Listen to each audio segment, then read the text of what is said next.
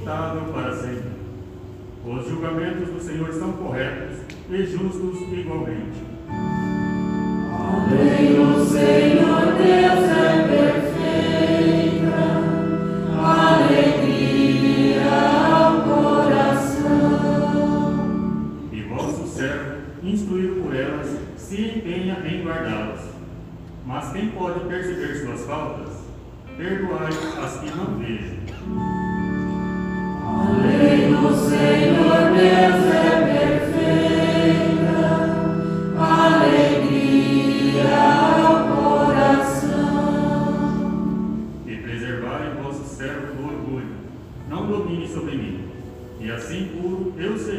Preservado dos delitos mais perversos. Amém. Senhor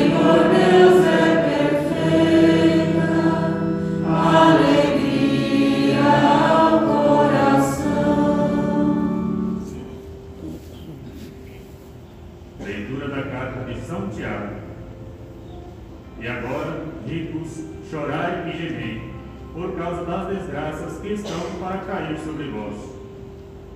Vossa riqueza está apodrecendo, e vossas roupas estão carcomidas pelas traças. Vosso ouro e vossa prata estão enferrujados, e a ferrugem deles vai, ser, vai servir de testemunho contra vós, e devorar vossas carnes como fogo amontoastes tesouros nos últimos dias. Vede, o salário dos trabalhadores que ceifaram os vossos campos, que vós deixastes de pagar, está gritando. E o clamor dos trabalhadores chegou aos ouvidos do Senhor Todo-Poderoso. Vós vivestes luxuosamente na terra, entregues à boa vida, cevando os vossos corações para o dia da matança. Condenaste o justo e o assassinastes ele não resiste a vós. Palavra do Senhor. Graças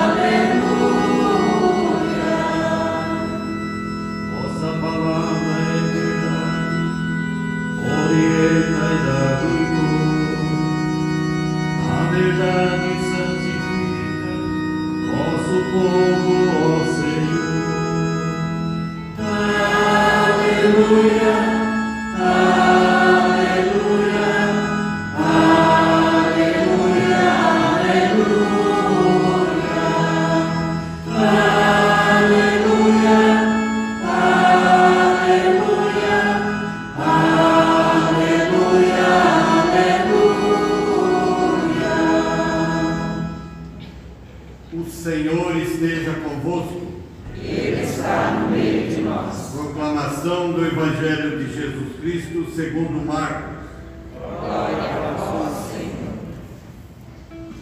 Naquele tempo, João disse a Jesus: Mestre, vimos um homem expulsar demônios em teu nome, mas nós o proibimos, porque ele não nos segue.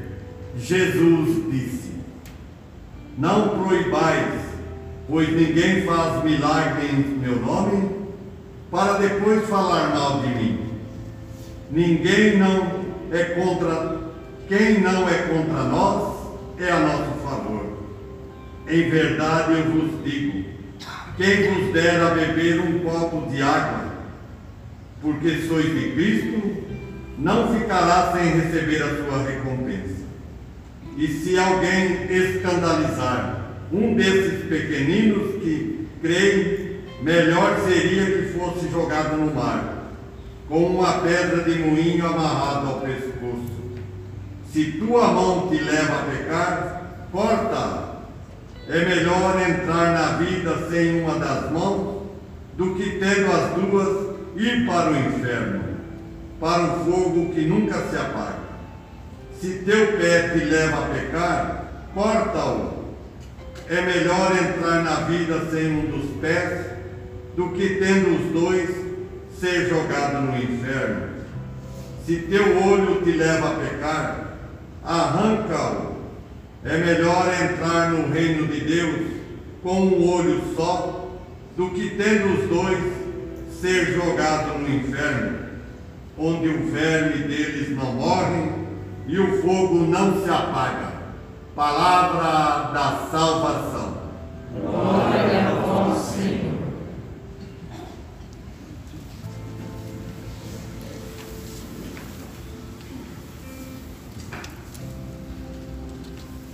Meus irmãos e minhas irmãs, nós escutamos no Salmo: A lei do Senhor Deus é perfeita. Por que, que a lei do Senhor Deus é perfeita? Ela é perfeita porque ela está escrita? Porque ela está positivada? Não. Por causa do Espírito da lei, por causa do Espírito Santo, que desde sempre faz comunhão no âmbito trinitário. A lei do Senhor Deus é perfeita. Meus irmãos e minhas irmãs, esse Espírito que pairava sobre as águas, esse Espírito lá da origem de tudo, que existe antes de tudo, também age hoje na, nossa igreja.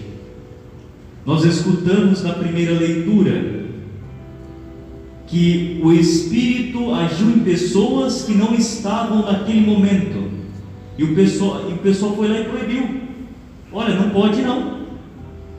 Não pode profetizar não. E o que, que Moisés vai dizer? Ah, se todo o povo fosse profeta. Ou seja, o Espírito de Deus age onde Ele quer. O Espírito de Deus age em realidades que nós desconhecemos. O Espírito de Deus não pode estar limitado nas nossas estruturas que nós criamos. Muitas vezes nós que estamos inseridos na comunidade somos aqueles que determinam onde o Espírito de Deus age, onde o Espírito não age. Quem somos nós? Nós somos apenas seres humanos, nós não somos Deus. Nós somos filhos pelo batismo, mas nós não somos deuses, ou próprio Deus.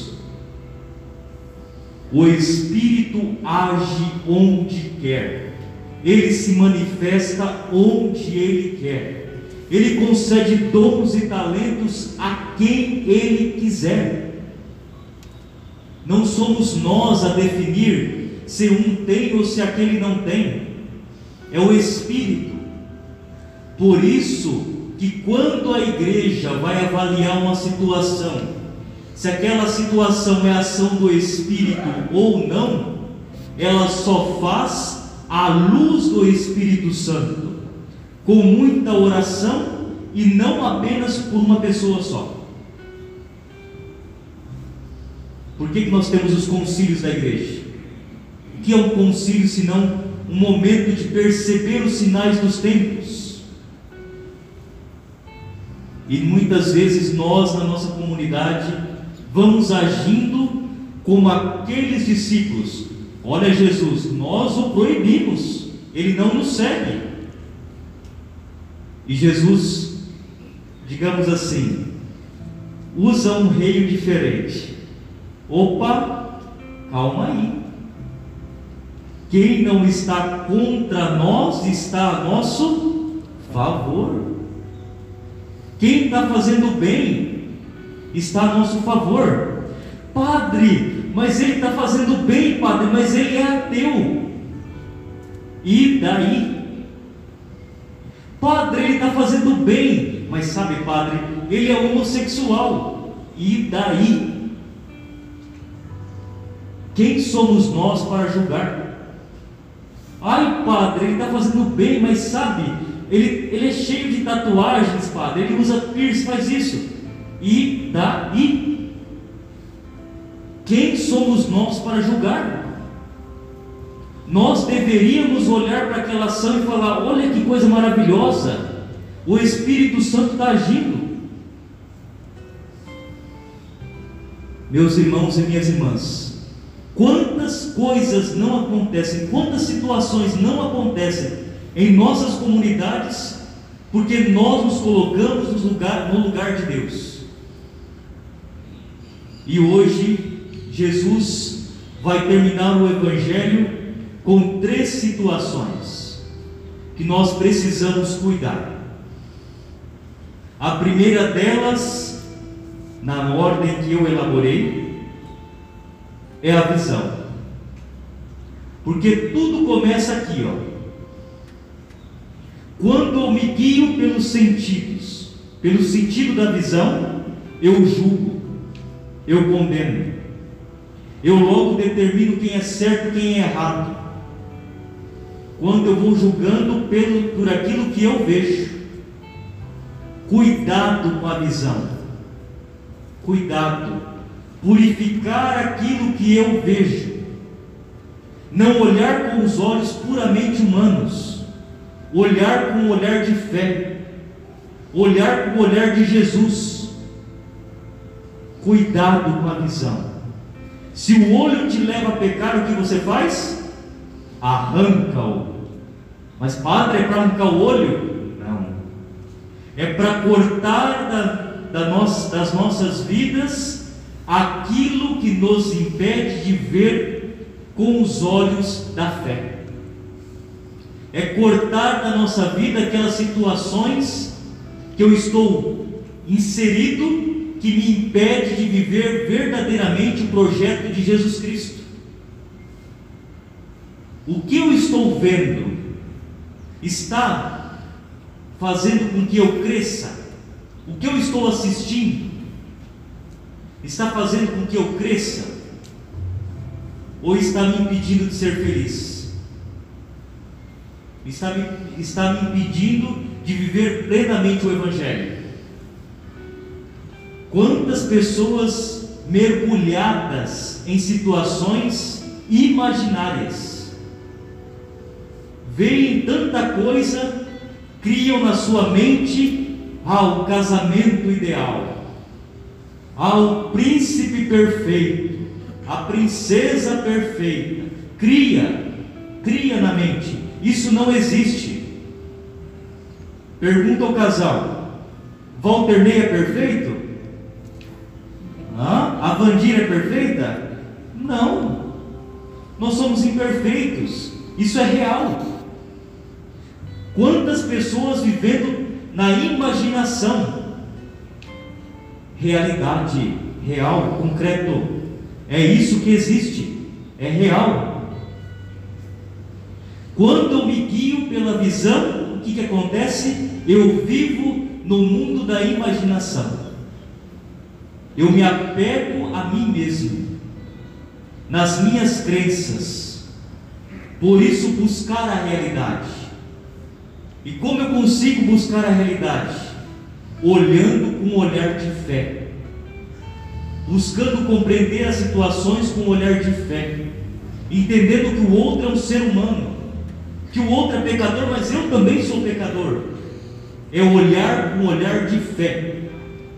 Então, arrancar o olho não é sentido literal, não é isso, é cortar da vida, cortar daqui das situações que eu estou inserido inserido ou inserida as imagens que me impedem de viver plenamente o Evangelho. O que é cortar a mão? O que é isso? Mão, apego. Onde está o meu coração? Eu estou apegado em Jesus Cristo? Eu estou apegado na Sua palavra e na Eucaristia? Ou eu estou apegado a mim mesmo? apego. E aí vem o cuidado com os bens materiais.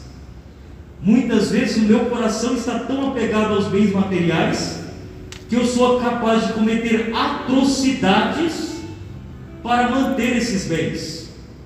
Eu sou capaz de não pagar um salário justo para o meu funcionário.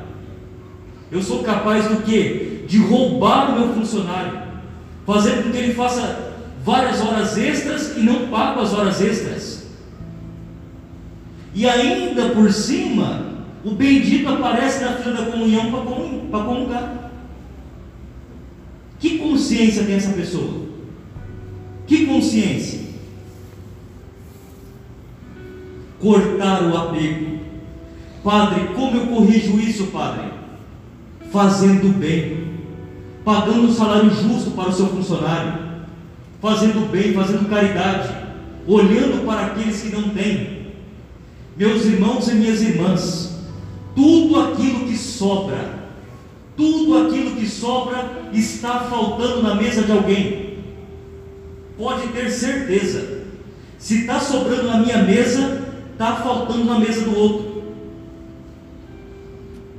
E aí vem aquela velha de história, né? Ah, mas aquele lá não trabalha. Vai lá, se insere na realidade, vai ver a realidade. Quantos trabalhadores e trabalhadoras que não têm o que comer? Pessoas que terminam a vida não têm direito nem a ter um médico de qualidade. E quantas pessoas apegadas à riqueza que são capazes de verem vidas ceifadas em favor de si mesmas. Cortar o pé, mudança de caminho, a proposta do Evangelho é sempre uma proposta de conversão. E o que é conversão, meus irmãos? Mudança de caminho.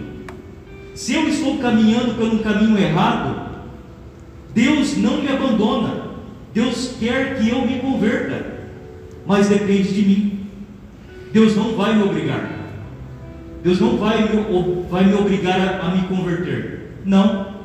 Deus faz sempre uma proposta. Então eu preciso cortar aquilo que me impede de viver plenamente o Evangelho e, portanto, mudar de caminho, cortar o pé. Nós não estamos hoje aqui escutando o Evangelho para fazer, para cometer atos horríveis como cortar verdadeiramente o pé. Mas o Evangelho nos faz uma proposta de conversão. Onde o meu coração está apegado? Onde eu estou preso? Onde eu estou amarrado? Onde eu preciso mudar? Em que lugar na minha caminhada de fé eu não estou vivendo verdadeiramente o Evangelho e, portanto, o meu caminho é um caminho que não corresponde à proposta de Jesus? que esta liturgia do dia de hoje nos possa ajudar no nosso caminho de conversão, para que sejamos cristãos e cristãs autênticos e autênticos.